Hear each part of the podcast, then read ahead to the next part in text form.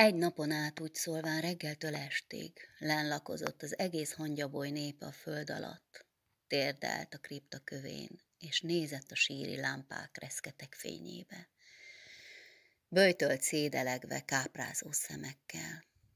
A nehéz levegőjű, boltozatos pincét egy napon át betöltötte az imádság egyenletes, mély mormoló ritmusa. Néhány száz ajak zengte felváltva, egymásnak felelgetve az örök egyforma recitatívót, ezerszer is megújuló, tompa, sötét morajlással, mely elhullámozva és megújulva, eleinte kínos, nyomasztó, később andalító és nyugalmas, mint maga a végtelenség gondolata. Adj, Uram, örök nyugodalmat! A kisebb növendékek néha kimerülten el is bóbiskoltak. A nagyok tarka gondolatai zsibbatag szárnyal kalandoztak el messzire. A halvány kis veszterjanka délfelé ájultan esett ki az imapadból. Rokona egy soror karjaiba kapta és fölvitte a napfényre. Felélezgette, aztán visszajött. Az áltatasságot semminek nem volt szabad megzavarnia.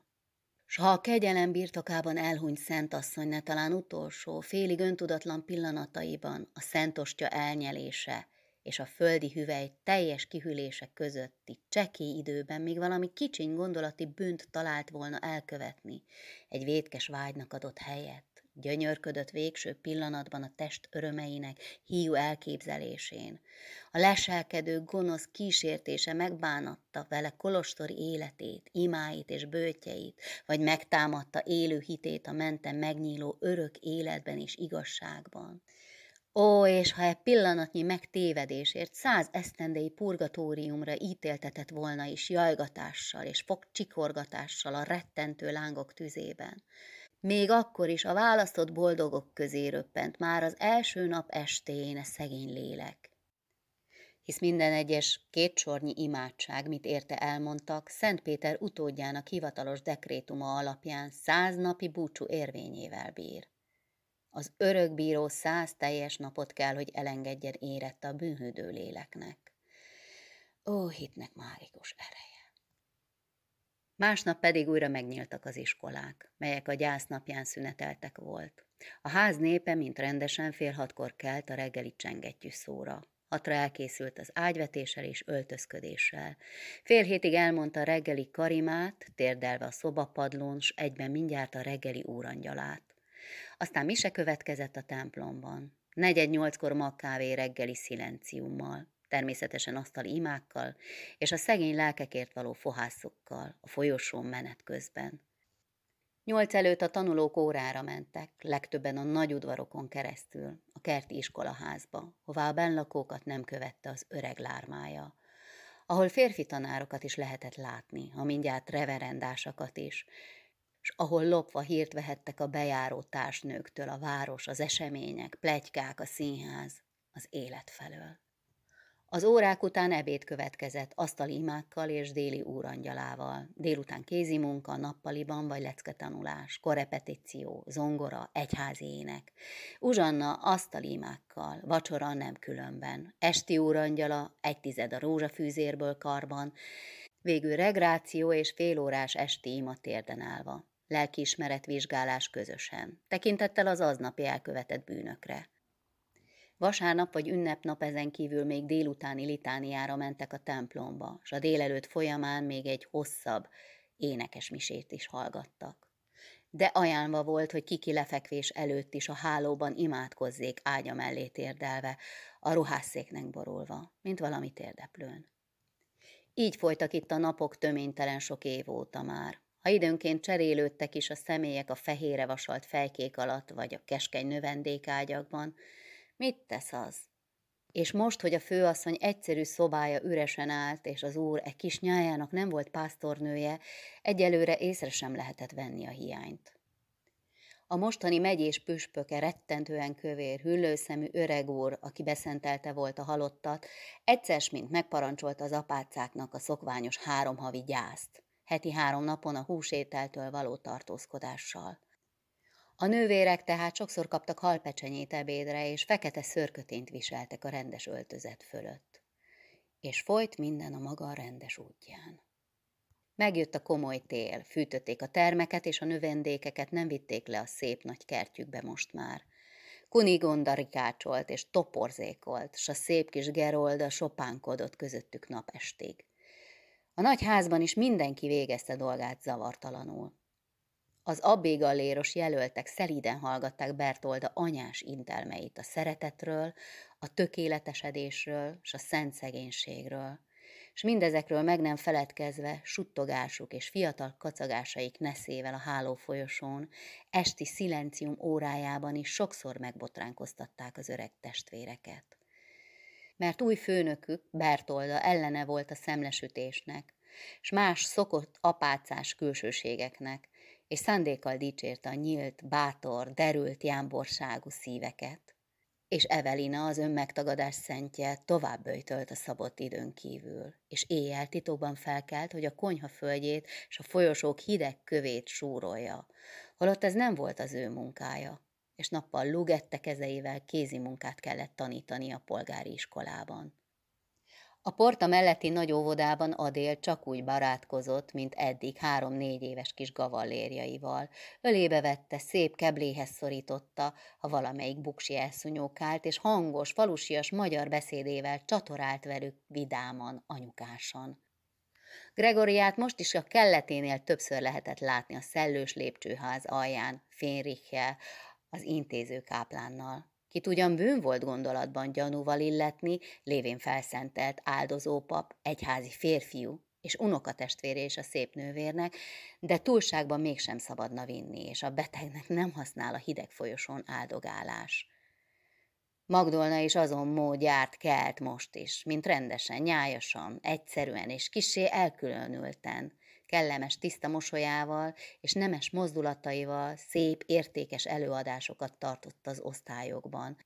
És amit a századok históriáiból tudott és közölt, maga volt az életértés, a bölcsesség, de ösztönös idegenséggel maradt távol a zárdai politika kis fogásaiból, bár kedvelte és elismerte barátnőjét, Virginiát. Soror Márta is épp úgy ült, mint azelőtt az ápolda egy kis szobájában mert a tornácra már ritkán sütött a nap. Aszott két vászkeze lelógó öléből, fejével igen bizonygatott egyre, és gyermeki tekintete a levegőbe merett.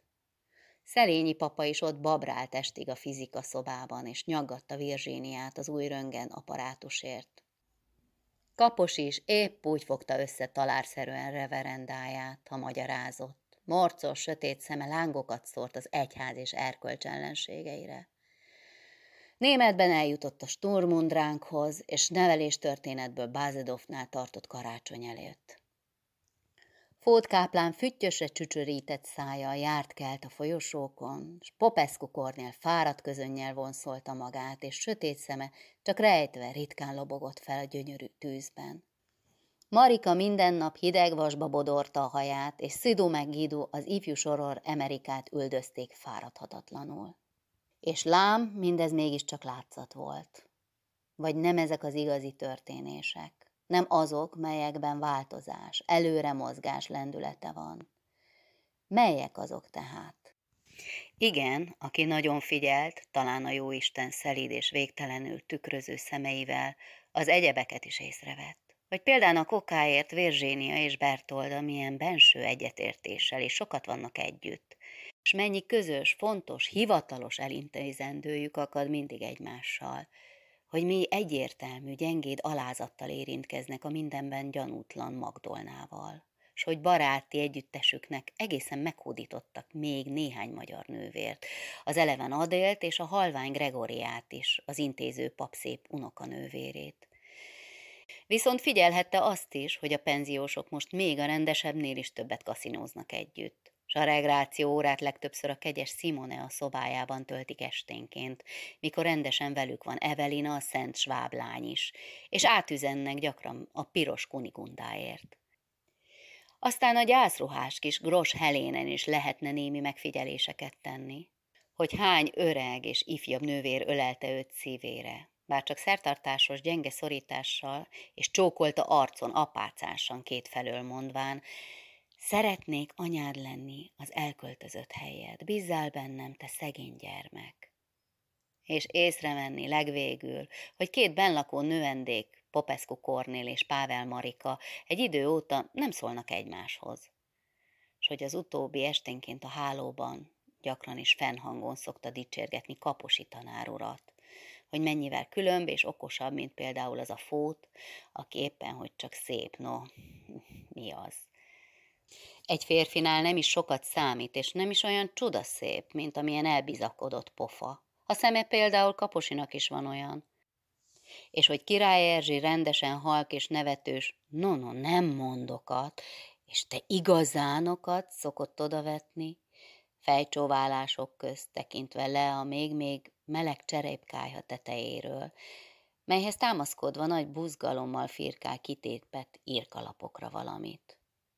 Vannak emberek is, kik szelíd és tükröző szemekkel járnak, és semmi sem idegen tőlük. Például Szelényi papa, a zsíros reverendájú, nagyszivarú öreg fizikatanár ezek közül való.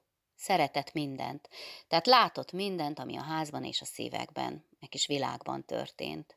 Igaz, hogy mindenkit megszólított és kikérdezett, akivel éppen találkozott. Aha, hát a kedves Kunigunda nővér nem barátja, ugye a magasabb tudományoknak. Für solche ha finnen? Hisz mond is valamit. Ő ugyebár azt tartja mostanában, amit a régi bölcs latinok. Öregeké a szó a tanácsban. És Soror Virginiát nagyon érdekli a kivándorlási kérdés. Ő csak kérdés érdekli általában, mi?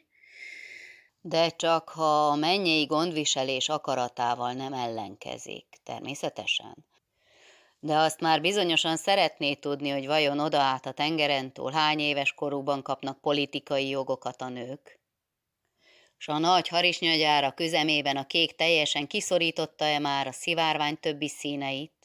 Hát Gregoria kolléga egészsége javulgat-e? Elmégy a Svájcba nyáron?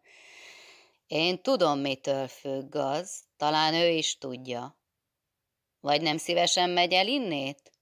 Sosem láttam nőt, ki ennyire értett volna a gyakorlati gazdaságtanhoz elméletben.